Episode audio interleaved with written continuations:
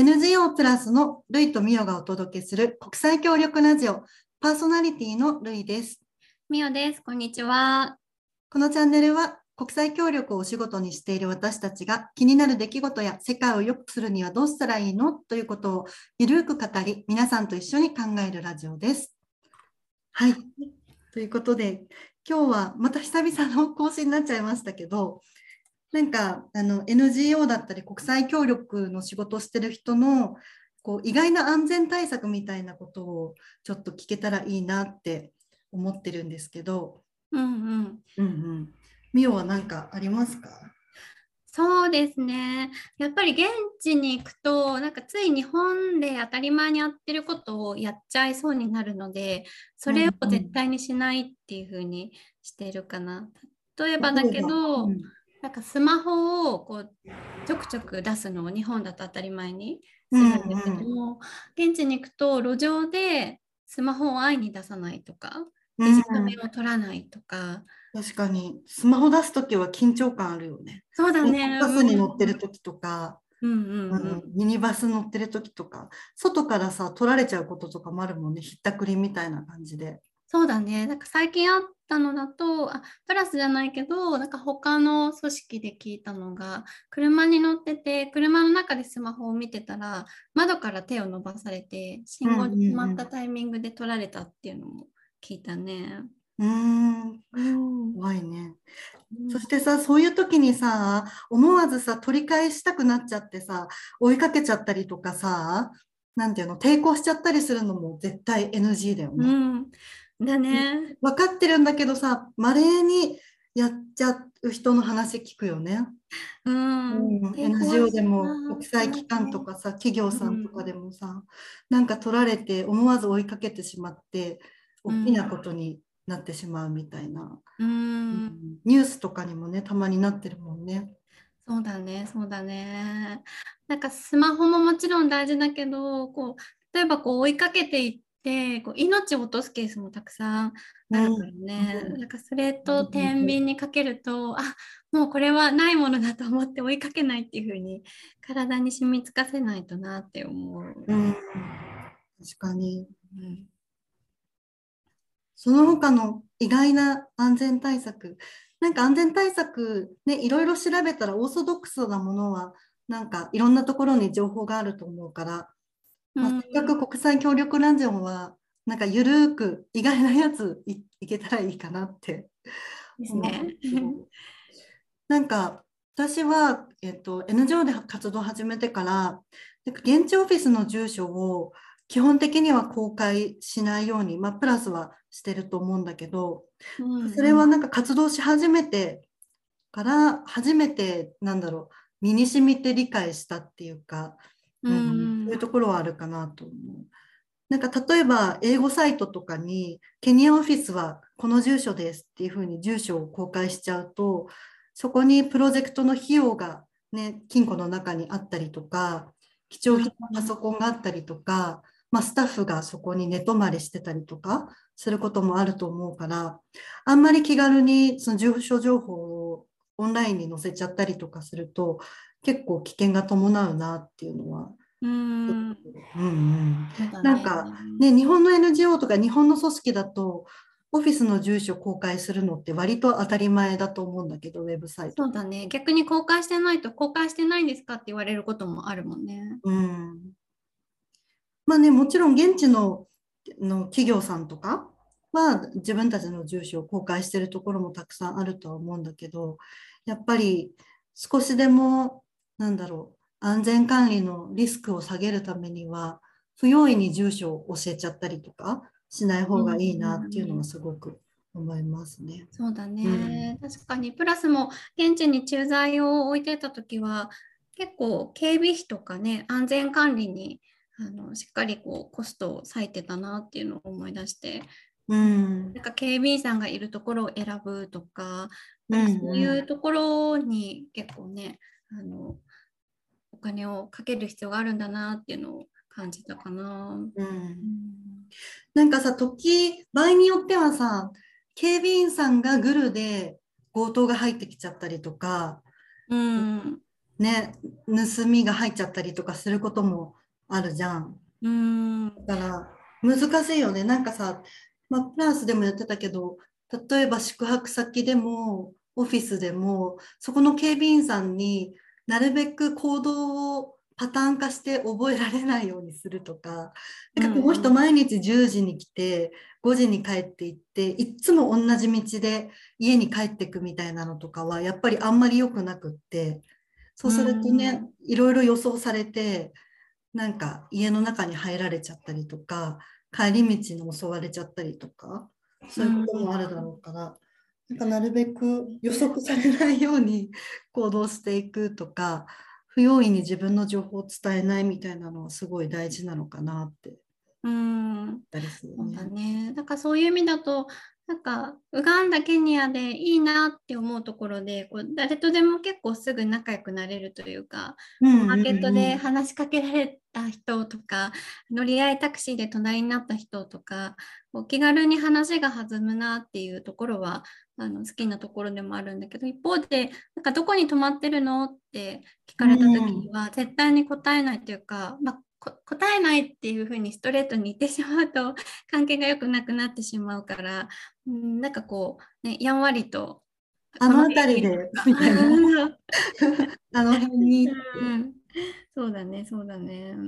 確かにうん、なんかさその活動してる時の宿泊先もさ宿泊してる、まあ、ホテルだったりのスタッフの人にこの人いつ帰国するとかいつまでずっとこのホテルにいるみたいなのもなるべく知られない方がいいなと思っていつもやってて。うん、なんかさ最終日にあの盗みに入られがちっていう。うん、宿泊してる時1週間宿泊してるんだったら最終日あたりを狙って盗難が入っちゃったりとかなんかホテルの人とそういうなんか悪い人がつながってて情報が漏れちゃってみたいなことも結構聞くじゃん。うん、そうだね。金庫の中に保管してたものを取られたっていう話もね、聞くもんね。うんうん、残念だけど。残念だけど、まあ、でもねなるべくリスクをね減らすためにはできることはやった方がいいのかなっていう感じはねするよね。うん、そうだね、そうだね。なんか一度ね、物を取られたりしてしまうと、警察に届けてっていう、こう、まあ、日本だと結構当たり前になってるプロシージャーが、なんか適用されないものね、警察にも賄賂を渡さないと、うん交際を進めてくれなかったりってこともたくさん聞いてて。うんそうだようね。ん全然ね探してくれたりはしないよね。もうそのさ盗まれましたっていうなんて調書みたいなのを作ってもらうために警察に行くぐらいでうん警察が捕まえてくれたり探してくれたりっていうのは、まあ、ほぼ期待できないかなって感じはするよね。そうだね。落としたものが返ってくるっていうこともほとんど期待できないよね。うんうん。結構さその現地の人の宗教観とかにもよると思うんだけどなんか例えばお財布とか落ちててなんかお金が入ってて盗んじゃうと日本人の心情的にはなんかこう悪いことをしたっていうふうに思う人がきっと多いような気がするんだけどうん、なんか現地の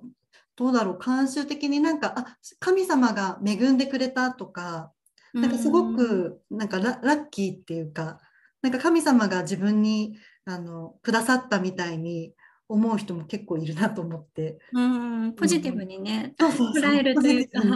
ポジティブにいただくみたいなところもあってそれはなんか、うん、いい悪いはあんまり私は言えないのかなとは思うけど結構こう感覚の違いみたいなのを感じる時はあったうん。確かに。そうだね。落としたらほぼ帰ってこないっていうのを考えるとね、パスポートとかこうお金とかね、リュックには入れないとか、こう肩掛けバッグには入れないっていうか、肌身離さずつけられる、なんていうのかな、こう、体の中に、あの洋服の中に入れられるポーチみたいな薄手のもの、そこにしっかり入れて、どこにでも、ね、パスポートとお金をお腹のあたりに入れて持ち歩くっていうのが状態化するかな。うんうんうんうんいやーそうだね、うん。そんな感じで、うん、ちょっとでもなんか安全に活動できるようにっていう、まあ、ちっちゃな tips だけど、ねうん。こんな感じで活動してるなって思います。うんううん。んうんうん他になんか安全対策でルイが気になることとか気にしてることある？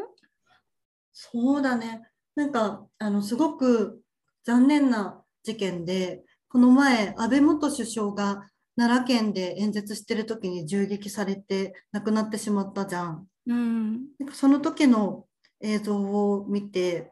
なんか、あの、若干の違和感を感じて、多分、うん現地で銃声とか銃声かもしれないみたいな音が鳴ったら基本みんな伏せたりとか逃げたりとかすることが多いのかなと思うんだけど、うん日本はそんなにその銃がない社会だからさみんななんか全然普通の顔してどうしたんだろうみたいな感じだったじゃん。うんそれはなんかあそうだな日本だとこんな感じだよなって思ったし一方で私たちが活動してるようなアフリカとかだともうすぐに伏せないといけない。なんか多くのその国際協力に従事してるスタッフは結構伏せる練習してるんじゃないかと思うんだよね。安全管理研修とかで、はい銃、銃声が鳴りましたってなったらみんなで一斉に伏せるみたいな練習とかうんうん。実際にやってると思うから。でもまあ練習しても本当にいざとなった時私はいざとなった時経験したことないけどすぐに伏せられるかなっていうのは、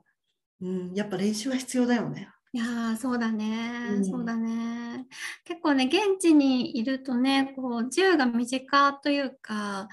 例えばこうあの街角に立ってる警察官の人たちとかが普通にこうなんていうのかなカラシニコフ銃っていうのかな、大きな銃を肩から担いでいってで、まあ、不審者みたいな人がいると銃口を構えたりっていう姿を見たこともあってうん。割とこうなんていうのかな。銃のこうあの圧を身近に感じやすい場所というか、うん。えーもう一方で、ね、想定外のこうテロとかあの本当に逃げなきゃいけない場面っていうのもきっとね予想外にやってくるんだろうなと思いながら、うん。うん。人が多い場所に集まるともしここで何かあったらどどこに隠れようっていうのはなんか無意識に考えたりするようになったかな。うんうんうんうんうん。確かに。ミオはさ銃口を向けられたことある？重厚さすがに自分にピンポイントはないんだけどそうだね。まあ警察官がこう他の人に向けてっていうの自は。あるかな、まあ、威嚇みたいな感じだったと思うんだけど、うんうん。うん私うん一番最初にケニアに行った時なんか冗談でセキュリな警察じゃなくてセキュリティ会社の銃持ってる人に銃口を向けられて。え冗談で、冗多分冗談で、まあ、あれ何だったんだろう？何だったか、えーどういうシチュエーションだったの？いや本当に冗談だったと思う。なんかこっちが悪いことしてるとかじゃなくってあんな冗談ありなのかなって思うけどね、えーびっくりさせてあげやろうみたいな。みたいな感じだとう。思う、結構田舎の方でね都会じゃなくて。都会だったらもうもう全然なんか違うテンションな気はするけどね。いやーうん。怖いね。その時は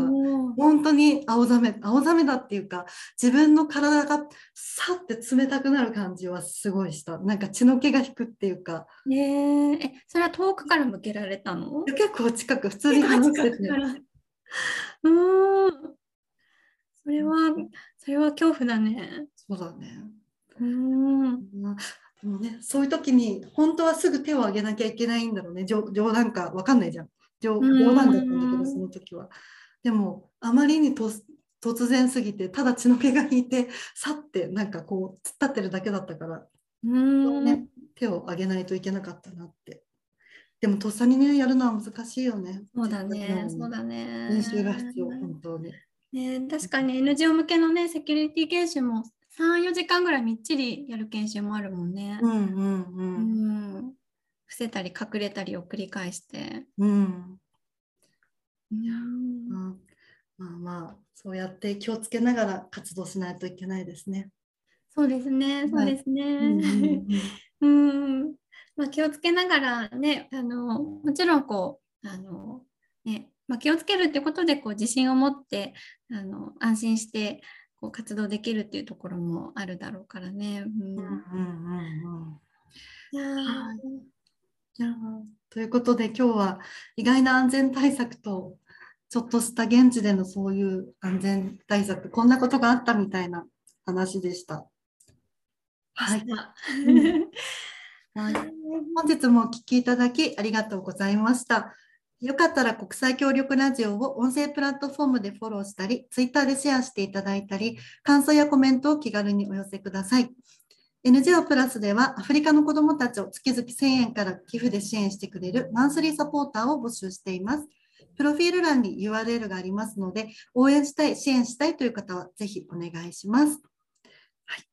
ということで、またお聞きください。さよなら。さよなら。